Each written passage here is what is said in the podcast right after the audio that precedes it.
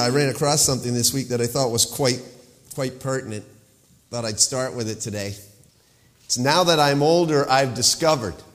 Now that I'm older, I've discovered I started out with nothing and I still have most of it. My wild oats have turned into prunes and All-Bran. I finally got my head together, now my body's falling apart. It's easier to get older than it is to get wiser. That's true, isn't it? Some days you're the dog, some days you're the hydrant.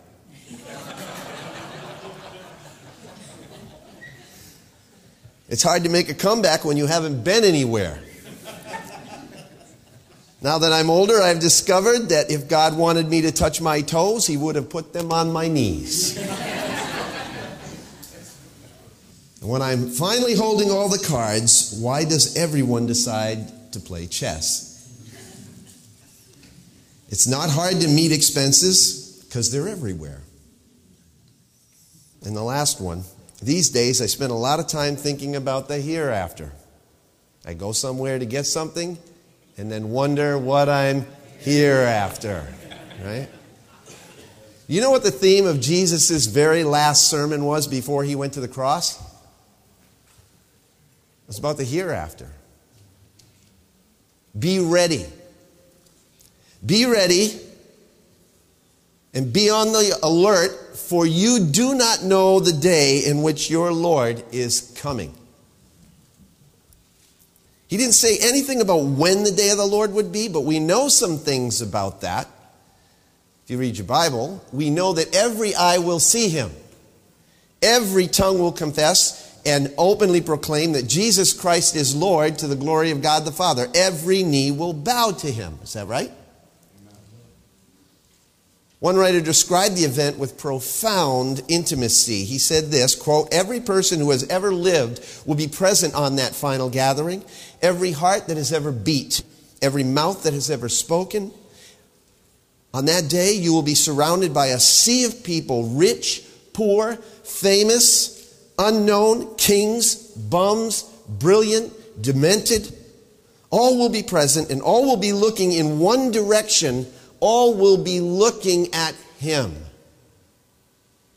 You won't look at anyone else. No side glances to see what others are wearing.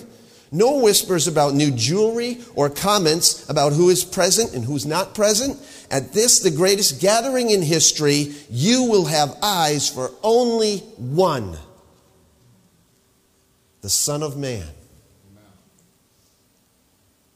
My friends, in a time when people live in abject uncertainty, that day is a day of absolute certainty. But how many of us would consider ourselves ready right now? I've asked that question before. How many of you want to go to heaven when you die? Raise your hand. How many want to go right now? Some people are confident, they know. How many of us would consider ourselves ready in this moment? Are you aware that at least 120th of your New Testament speaks about Jesus' return? Did you know that there are over 300 references to the second coming of Christ? 23 out of 27 books of the New Testament talk about it. And by the way, they speak about it with as much confidence as you and I have that today is Sunday. For this reason, Jesus said, You be ready too, for the Son of Man is coming at an hour when you do not think that he will. And do you know what will happen to those who are on the earth upon his return? According to Matthew chapter 25, this is what happens. And all the nations will be gathered before him, and he will separate them one from one another. As the shepherd separates the sheep from the goats, and he will put the sheep on his right and the goats on his left. Now, that word in that context, separate, is a very, very sad word. If I were going to put emotion on it, I would say it's extremely sad, a sad word, colored by finality. It means to sever from the rest and cut off from all interaction. Carries this idea of separating things that would normally be together, such as a mother and a daughter, a father from a son, a husband from a wife. Now, when that kind of separation happens here on earth, it is painfully sorrowful. But the thought of it being done for an eternity is horrible beyond imagination, wouldn't you say? Jesus continues, Then the king will say to those on his right, Come, you who are blessed of my Father, enter and inherit the kingdom prepared for you from the foundation of the world. And then he will also say to those on his left, Depart from me, accursed ones, into the eternal fire which has been prepared for the devil and his angels and these will go away into eternal punishment, but the righteous into eternal life. Now, I had the opportunity the last couple of weeks to witness to a few people, and somebody that I was talking to this week, of course, the subject came up. They were very much afraid about dying and going to hell. And I said, You know what? Hell was never prepared for you. And this context proves it. It says here that hell has been prepared for who? The devil and his angels, not for people. People choose to go there. God doesn't want to send anyone there. No one likes the thought of that kind of judgment. Neither does Jesus. That's why he always issues a word of warning. His return will be certain. It will be sudden, it will be unexpected, it will be final, and it will be irreversible. No do overs. So, shouldn't we be ready? Shouldn't we be ready? How ready are you for the Lord's return? Now, looking around the landscape of our current times, we might, get, we might get the impression that his return is, is just a fantasy. It's not real. It's a figment of someone's hopeful imagination. Yet, somewhere deep down inside, we know the truth, and it scares us to death, a lot of us. Do you fear his return?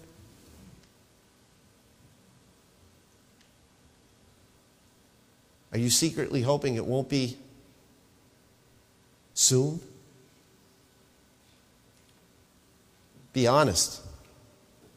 Is that fear the result of your unpreparedness? And maybe if you don't fear it, could be two things. Maybe you're confident in your walk with Christ right now, or maybe, or just maybe, you're a little overconfident.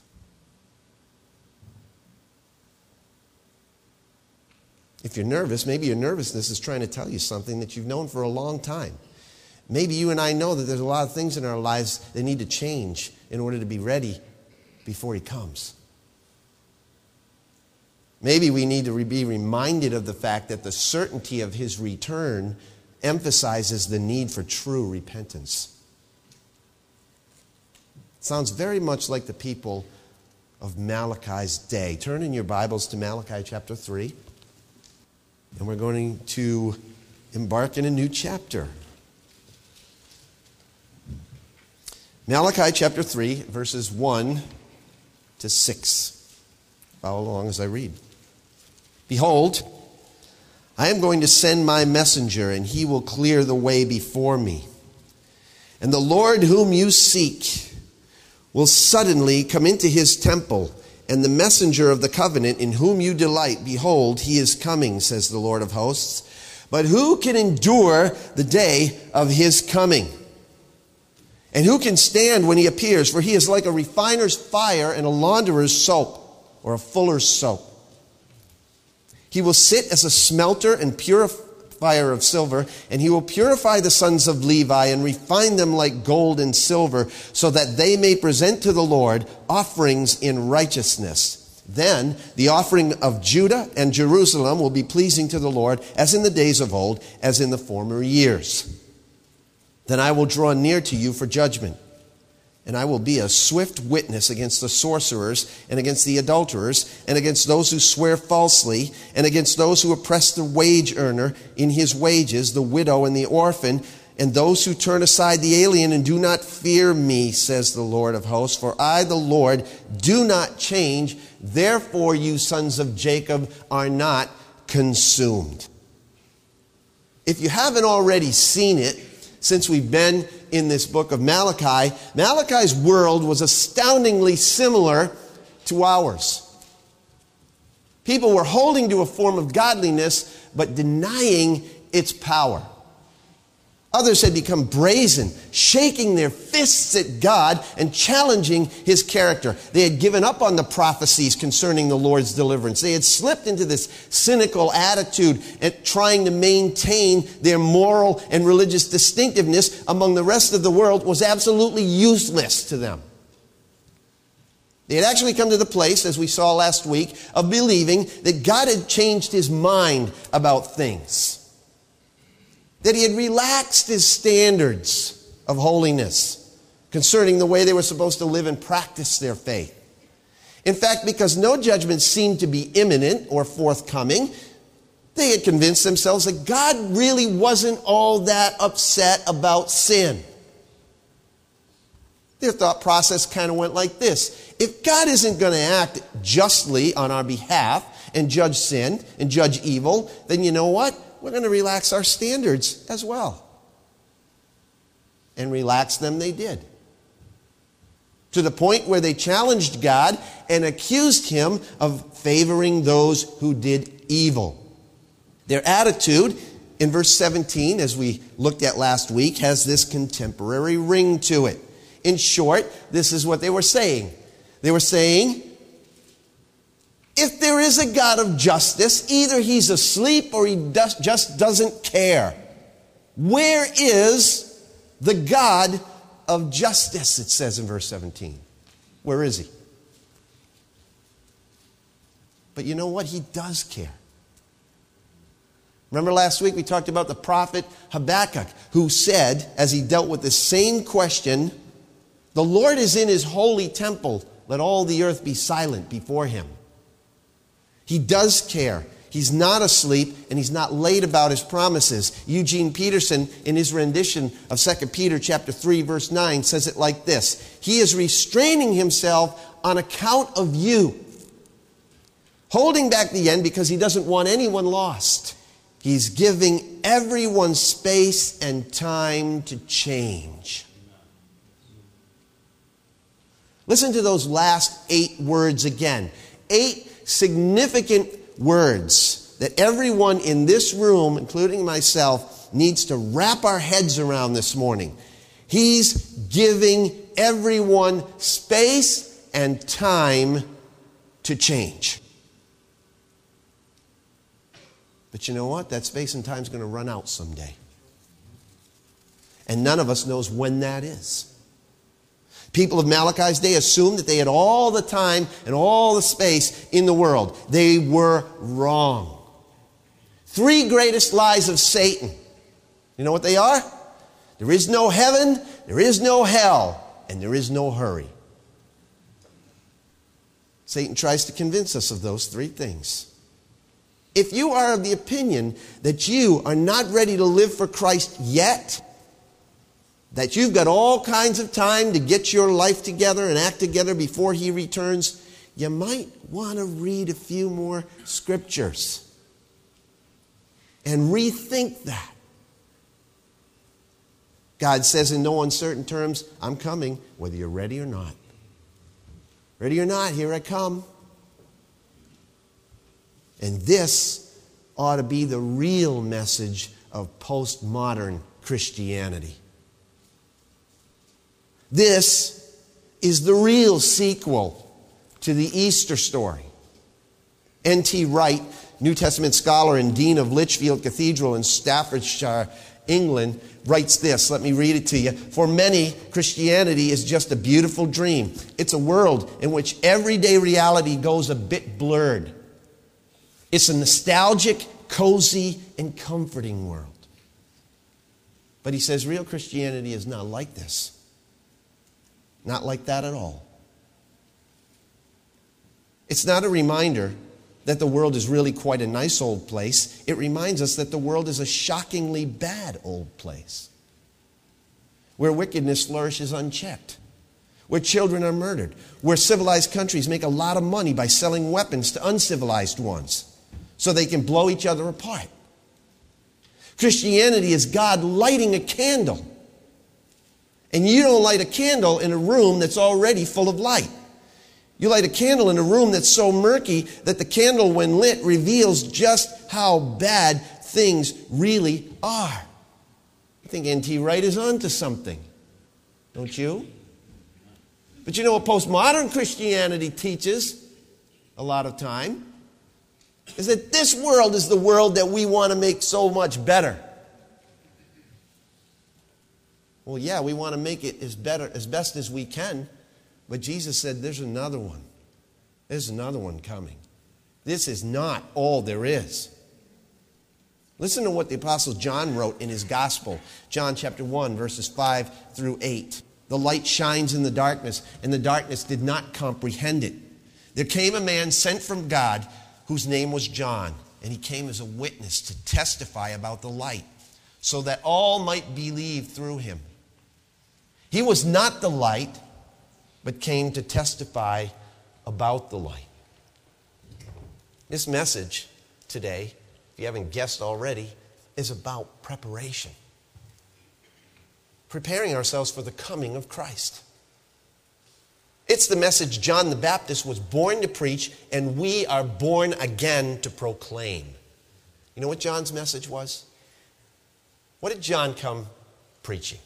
Somebody tell me. Repent, for the kingdom of God is at hand. What did Jesus preach right on the heels of John's?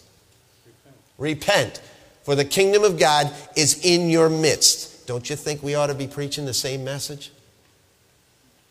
Do we? Look at Malachi chapter 3, verse 1. Malachi prophesies he's going to prepare a way, a pathway. Behold, I'm going to send my messenger, and he will clear the way before me. In response to the mocking question of chapter 2, verse 17, where is the God of justice? The prophet says, you know what? He's coming, but you're not going to like it. And that raises a concrete truth which must be understood by everyone in contemporary society. In the end, no one, not a single person who has ever been conceived, will be able to avoid a confrontation with God. Everyone is going to have an opportunity to stand before God. In these verses, we have the Old Testament prophecies of Christ's first and second coming all rolled into one package. There seems to be no distinct separation between the two of those things. And that is characteristic of many Old Testament prophecies concerning Christ's appearance as the Messiah. The theological thrust is that had Christ been accepted by the nation of Israel as their Messiah the first time that he came, there would have been no need for him to return a second time. Yet we know through hindsight that that was not the case, was it? One day, though, the nation of Israel will recognize Jesus as their Messiah. Listen to what the prophet Zechariah says in chapter 12, verse 10. He says, And I will pour out on the house of David and the inhabitants of Jerusalem a spirit of grace and supplication. They will look on me, the one whom they have pierced, and they will mourn for him as one mourns for an only son, and grieve bitterly for him as one grieves for a firstborn son. It's going to happen. But the people didn't weep or mourn when he came the first time, did they? You know why? Because they were not prepared. They thought they were ready, but they were not ready. They had not taken the words of Malachi, nor those of the other prophets who went before him, seriously that God was preparing a pathway for his arrival, and it was being paved by the messenger of a new hope. That's what verse 1, the first part of the verse, is saying Behold, I'm going to send my messenger, and he'll clear the way before me. It wasn't that people couldn't understand what Malachi's terminology was. He was speaking words that were very relevant to their culture. Let me give you some background. It was the custom of Eastern kings to send men before them to remove every barrier and every obstacle in the road and in the path in order that they could arrive smoothly. These messengers would inform the inhabitants of certain places that the arrival of the king was imminent and summon that population to prepare the way by filling up the ruts in the road and removing all the boulders from the road.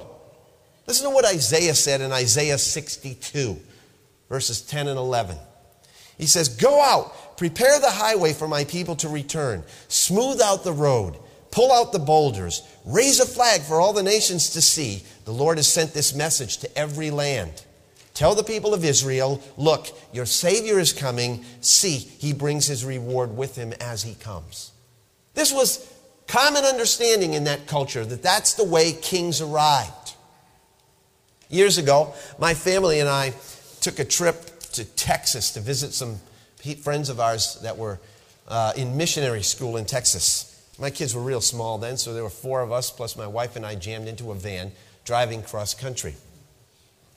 And on our way back, we were from visiting those people in Texas. We had been on the road for hours and hours and hours, a long time.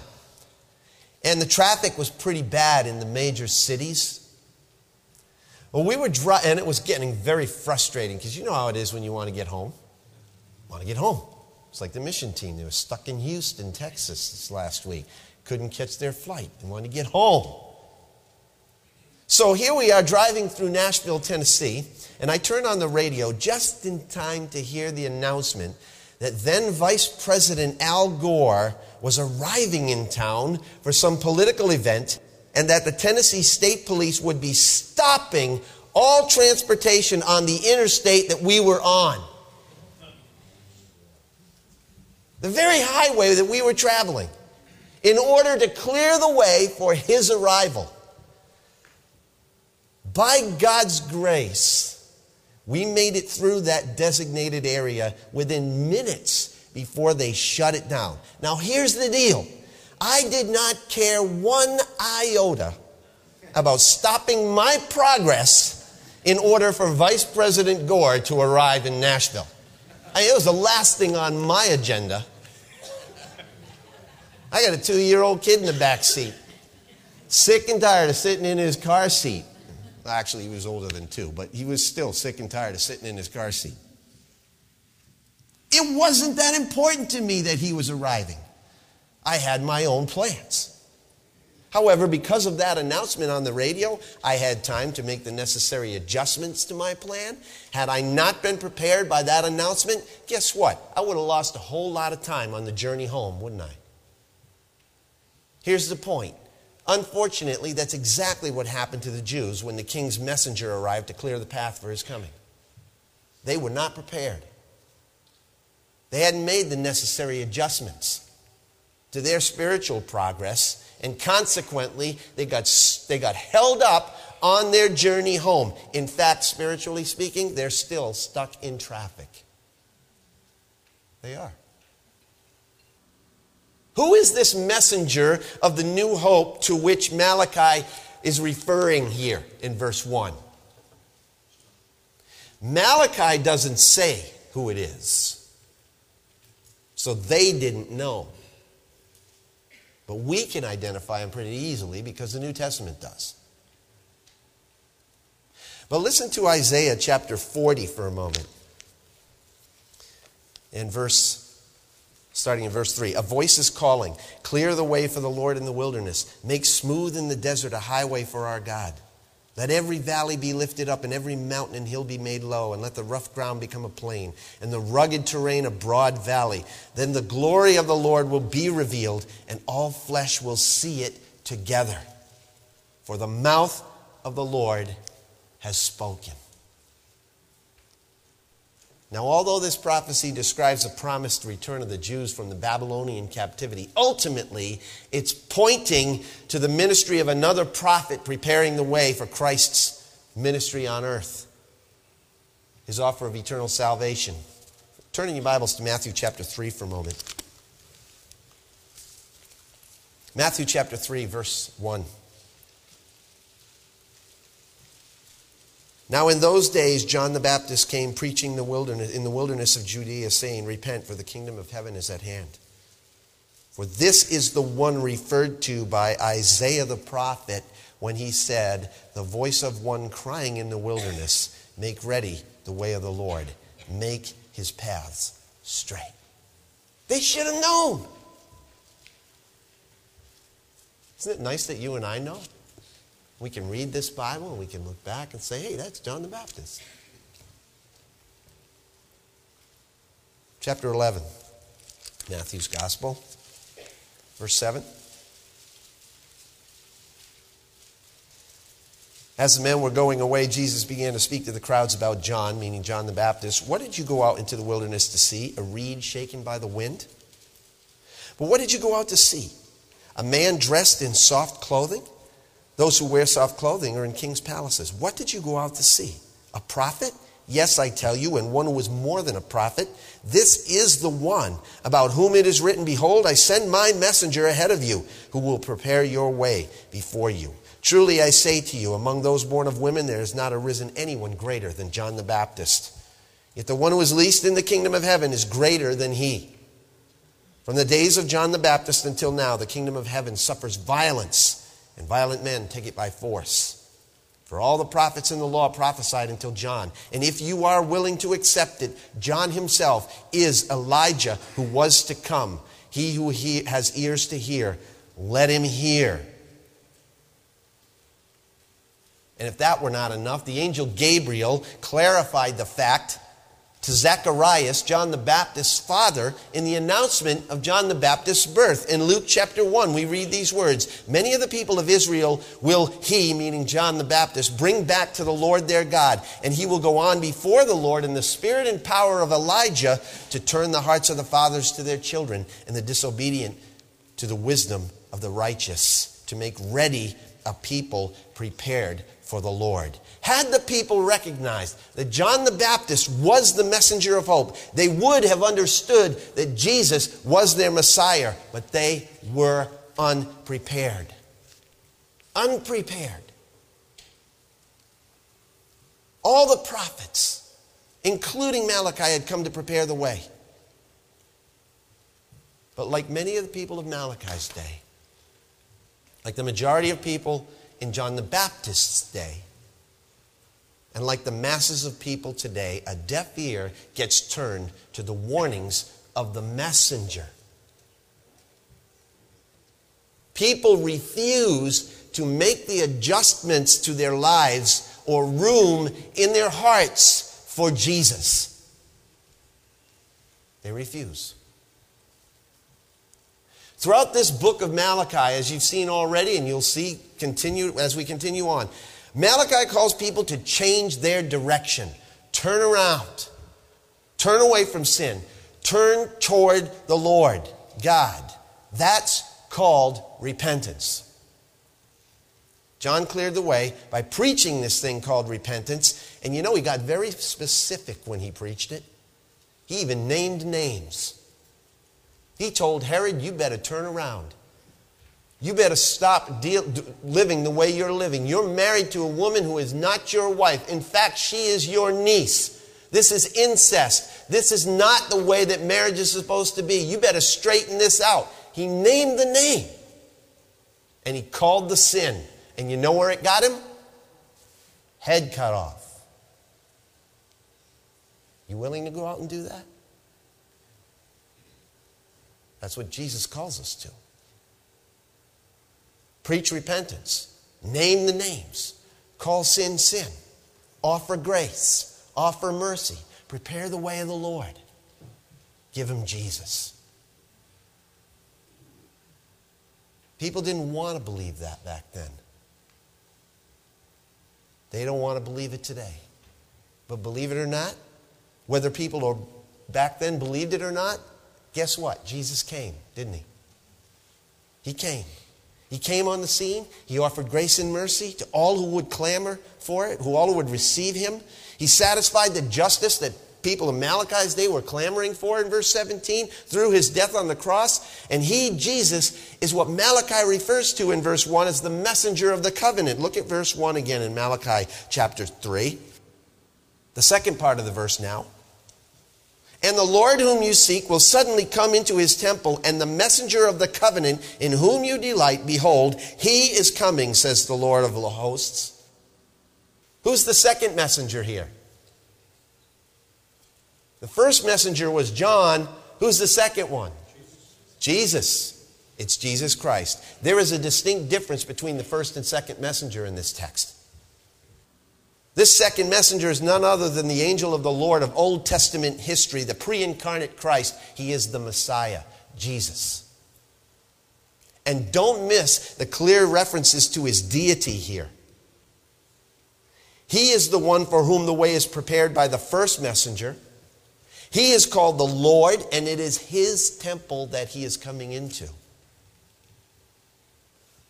And the implication is that the people will not be ready for him.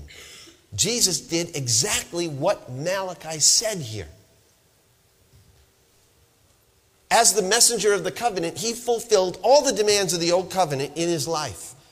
In addition, he suffered the penalties of our sin in his death on the cross and satisfied God's justice. Through his resurrection, he also ushered in a new covenant of grace. He is the messenger of the covenant. Next week, we're going to celebrate communion. Whenever we celebrate communion, I quote from the Gospels, usually Luke 22.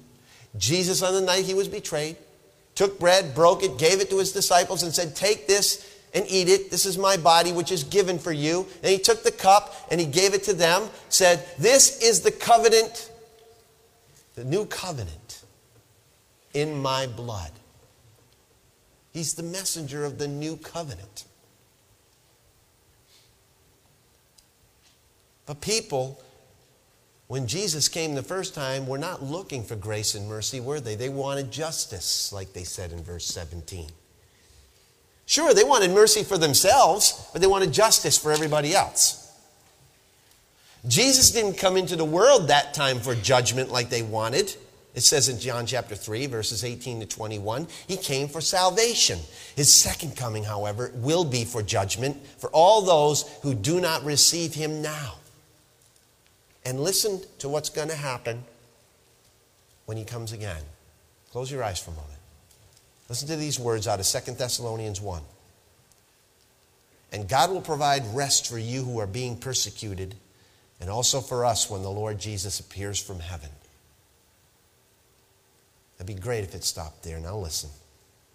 He will come with his mighty angels in flaming fire, bringing judgment on those who do not know God and on those who refuse to obey the good news of our Lord Jesus Christ. They will be punished with everlasting destruction, forever separated from the Lord and from his glorious power when he comes to receive glory and praise from his holy people. And you will be among those praising him on that day for you believed what we testified about him. These will be punished with everlasting destruction, forever separated from the Lord and from his glorious power when he comes to receive glory. Is that what people really wanted when they clamored for God's justice, do you think? In Malachi? Do you think that's what they were thinking? Maybe for the other people. Well, let me ask you who long for the day of the Lord's coming. Is that what you want to see happen? A little earlier, I asked, How many of you are ready for the Lord to return right now? Some people shook their head yes. Some people raised their hand. I'm not ready. You know why? Because there's still a whole lot of people that I want to see saved. And if God comes back right now, if Jesus comes back right now, they're not going to be saved. We shouldn't be clamoring to get out of here. We should be praying for more and more opportunities to share Jesus with people before he comes back. That's the heart of Christ who desires no one to perish, but for all to come to repentance, right? To desire to get our, ourselves out of here is selfish. We want to be free from the pain and the turmoil and the trials and all the junk that we're suffering, just like the people in Malachi's day, right? There's a better day coming, and we know it's coming if we're in Christ. We can do it as long as He keeps us here with His help. See, in the wake of the people's taunting question of verse 17 of chapter 2, Malachi says, You know what? The Lord whom you seek, the God of justice and the messenger of the covenant that you appeal to and delight in, he will suddenly come into his temple. But is that what you really want? Is that what you really want? Look at verse 2. Who can endure the day of his coming? Who can stand when he appears? For he is like a refiner's fire and a launderer's soap. Who can endure it? Who will be able to stand and sustain his judgment when he comes? The implied answer is no one can. Only those who are in a right relationship to the Lord can endure, and Jesus Christ is the only way to that relationship. Without him, no one can withstand the judgment of God upon sin. Israel thought the day of the Lord would be a day of great blessing for the people of God. That was Israel's greatest mistake, and ours as well. The day of the Lord ultimately does result in a day of great blessing for the people of God, but not before an intense process of purification takes place. Listen to the response of the prophet Amos to a people who had the same misconceived idea. Amos chapter 5, verses 18 to 20. It'll be on the screen. How terrible it will be for you who say, If only the day of the Lord were here. For then the Lord will rescue us from all our enemies. But you have no idea what you are wishing for. That day will not bring light and prosperity, but darkness and disaster. In that day, you will be like a man who runs from a lion only to meet a bear. After escaping the bear, he leans his hand against the wall in his house and is bitten by a snake. Yes, the day of the Lord will be a dark and hopeless day without a ray of joy or hope. Folks, I'm afraid that sometimes Christians have the same misunderstanding as those people did. I've heard Christians talk about God's judgment as if it was going to be this long awaited blessed event. That finally sinners will be dealt with. What about us? What about our own sin? I once read a convicting definition of a hypocrite. It goes like this A hypocrite is a person who complains about all the sex and violence he sees on his DVD player. Should we really be longing for the day of the Lord? Am I ready for it? Are you ready today?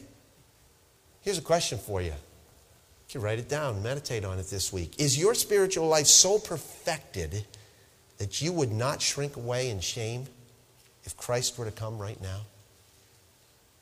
Is it that perfected? Francis Chan, author of Crazy Love, which I have talked about in the last few weeks, it's still out there if you want a copy of it at the information desk. He writes this He says, In the parable of the sower, Jesus explains that the seed is the truth, the word of God. And when the seed is flung onto the path, it is heard, but quickly stolen away. When the seed is tossed onto the rocks, no roots take hold. There's an appearance of depth and growth because of the good soil, but it's only surface level. When the seed is spread among the thorns, it is received but soon suffocated by life's worries, riches, and pleasures. But when the seed is sown in good soil, it grows, takes root, and produces fruit. And this, then he says this He says, My caution to you is this do not assume that you are good soil. Then he asks, Has your relationship with God actually changed the way you live? Do you see evidence of God's kingdom in your life? Or are you choking it out slowly by spending too much time, energy, money, and thought on the things of this world? I will say it again, he says. Do not assume that you are good soil. Because that's what these people did. They were assuming. And judging from the fact that there is no discernible difference in our culture between the lifestyles of professing Christians and those of non believers, there is a serious lack of understanding of the biblical concepts of holiness, repentance, sorrow, confession, and consecration. Isn't there? I've known people who honestly believe that because they have proverbially, proverbial, I can't even say the word, proverbially accepted Christ, that no matter what kind of off color sinful behavior they engage in, it will be overlooked at Christ's return.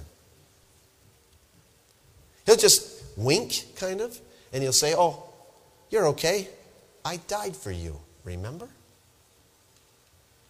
Now, here's what is theologically true and biblically accurate and biblically certain Christians will be tried by fire. We will be tried by fire, not as to salvation, but as to purity. And if you want to read about that, read 1 Corinthians chapter 3, verses 13 to 15, and 2 Corinthians chapter 5, verse 10. So, how prepared are we to be in his presence? Are you holy enough? Am I holy enough to stand before him right now and not be burned by his refining fire? You see, the error of Malachi's audience was presumption and it could equally be ours. They thought that because their place was secured as the people of God, they could let their lifestyle slip. God certainly wouldn't judge them. Don't assume that you are good soil. The fact is that no one is able, apart from Christ's help, to endure or sustain the refining process. You need to make sure that you're good soil. Through a relationship of faith with Jesus Christ, the Lord. Because he will purify his people. And judgment, Peter says, and Malachi says it too, begins in the house of God. Look at verse 3. He will sit as a smelter and purifier of silver, and he will purify the sons of Levi and refine them like gold and silver, so that they may present to the Lord offerings in righteousness. Then the offering of Judah and Jerusalem will be pleasing to the Lord as in the days of old, as in the former years. God's relationship to people, them or us, was not automatic or mechanical. If people think that God approves of evil, his coming is going to prove the exact opposite. For it says he'll be like a refiner's fire and a launderer's soap. He's going to remove every impurity. And as it says here, it begins with the sons of Levi, the house of God. Malachi doesn't make any mention of other nations, the Gentiles, or anything. This day of God's judgment that he's talking about is for purification of Israel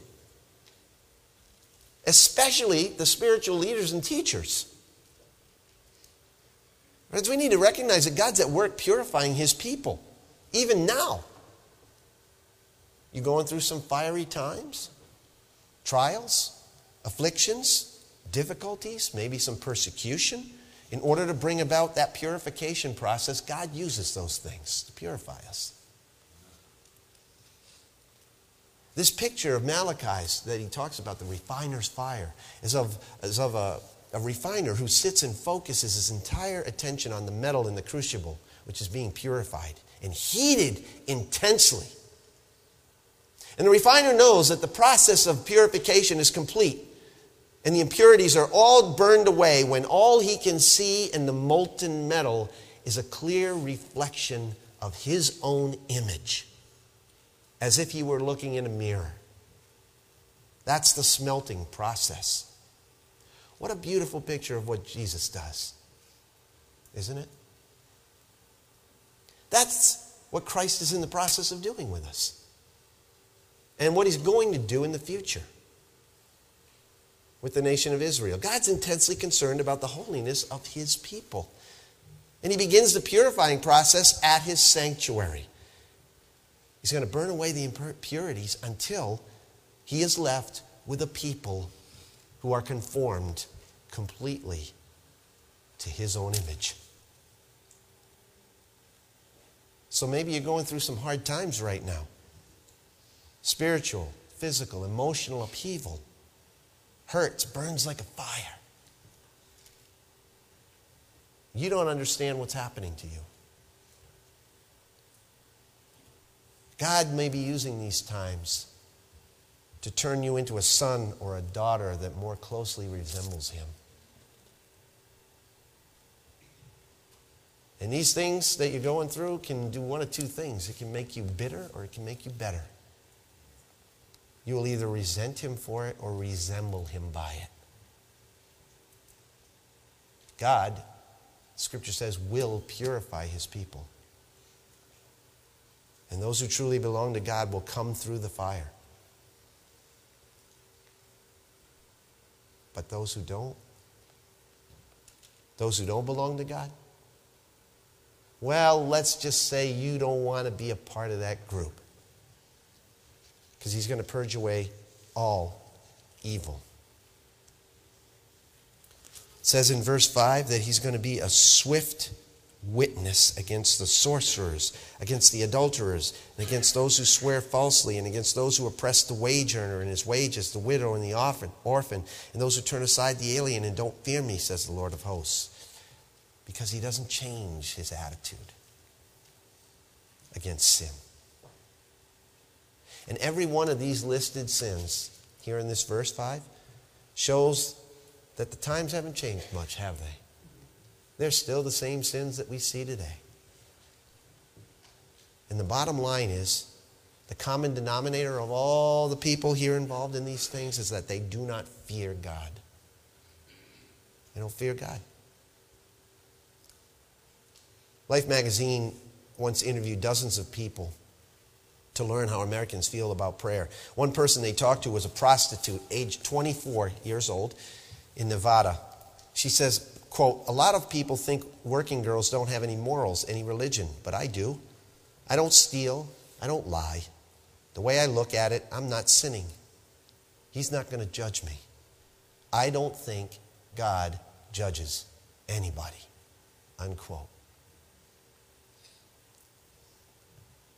Few notions are more comforting than the idea that God doesn't judge anybody. The problem is that soothing idea is absolutely false. Russell Kirk said that he who admits no fear of God is really a post Christian man, for at the heart of Judaism and Christianity lies a holy dread. This holy dread, I think, is a, something that, that we've lost in this postmodern age. That years ago in the Puritan age, they had that. When they said they feared God, it wasn't just like holy reverence, it was also shaking in your shoes. But the Bible says to fear the Lord is the beginning of wisdom. And wisdom causes us to realize that it is by God's grace alone that we're not consumed on the spot. And that's what it says in verse 6. For I, the Lord, do not change. Therefore, you sons of Jacob are not consumed. Thank God, He is a God of grace and mercy and forgiveness and long suffering. But don't make the mistake of viewing God's grace from the wrong angle. Don't think that He, like us, closes His eyes to sin, tolerating it. He doesn't. Far from it. God will never say, Sorry, change my mind. That's no longer sin. I was just kidding. He's never going to say that. Because that would absolutely annihilate all that was accomplished on the cross by Jesus Christ, wouldn't it? He's not like us. He doesn't change. That's what the Jews of Malachi's day had forgotten in their zeal for God's judgment to come upon sin resident in the world. They forgot and ignored the fact that it was still resident in them. And we dare not forget it either. In our longing for Jesus to return to judge sin, let us remember that it still manages to touch our lives as well. But there is a way to stay clean. And here it is. If we confess our sins, He is faithful and just and will forgive us our sins and cleanse us from all unrighteousness. Amen? Amen. Amen. Let's pray. Father in heaven, thank you for the grace and the power of the gospel that cleanses us from all sin. But thank you also for the warnings of Scripture that we dare not take it lightly. Because it cost your Son precious blood. We were not bought back from the slave market of sin with gold or silver or things like that. But to be redeemed, it cost Jesus Christ, our Lord and Savior, his own life and his own blood. And as we look ahead to the celebration of Easter in a couple of weeks, let us be thankful and stand in holy awe of what it cost for us to celebrate Easter with joy and song and worship. Because on the other side of the cross, we know there is a resurrection. Let us grab onto that fate, fact as we walk in this world. And let us preach that good news as well to those who need to hear it. For Jesus' sake, I pray, and for the sake of his kingdom. Amen.